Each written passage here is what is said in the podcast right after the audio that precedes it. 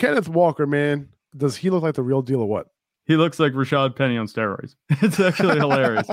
Not not that not size wise, but the way that he runs, you know, it's just awesome. And even we he had a couple uh, negative runs. If you watch the game, like he had a couple bad runs, and he still showed out with a nice, you know, fancy finish. He had two, I think it was two burst plays that really he just went down the field. The big playability, we saw it right there. He actually got a little passing work too, which is nice. Clearly, they handed the keys to Kenneth Walker. I was wondering maybe if they'd have any of the complementary backs in. They didn't. So it's all signs are pointing up for Kenneth Walker. And like we said, he was going to be a league winner. It looks like that's the way it's going to be moving forward. This is what I've been saying, right? Like in his first NFL start, he's showing these skills off, and he does look like he is a special talent as a runner.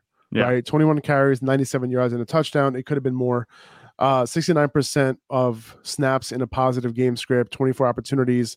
He, he has eight catches this year. If he only gets five more catches on the year, it'll be more than what he had in his entire like 2021 season at Michigan yeah. State. But if you drafted Kenneth Walker and you and you held him or you picked him up off of waivers, it looks like you got yourself a league winning running back. Yeah, 100%. And you look at Kenneth Walker, and the one thing that I know you noted, and I'm not sure I saw in your notes was that, and I agreed, was the balance that he has, you know, bouncing off tacklers and that kind of thing. Oh, that was the thing that really stood out to me. You know, he has the speed. You could say any running back has the speed and that kind of thing, but the way he's able to bounce off tacklers and just stay upright, you know, that's huge. It, it reminds me a little bit of um what Dameon Pierce is doing, you know, with the broken tackles, that kind of thing. Both of them have yep. very good balance, but Kenneth Walker, like you said, he looks like the real deal. That balance is what stood out to me too.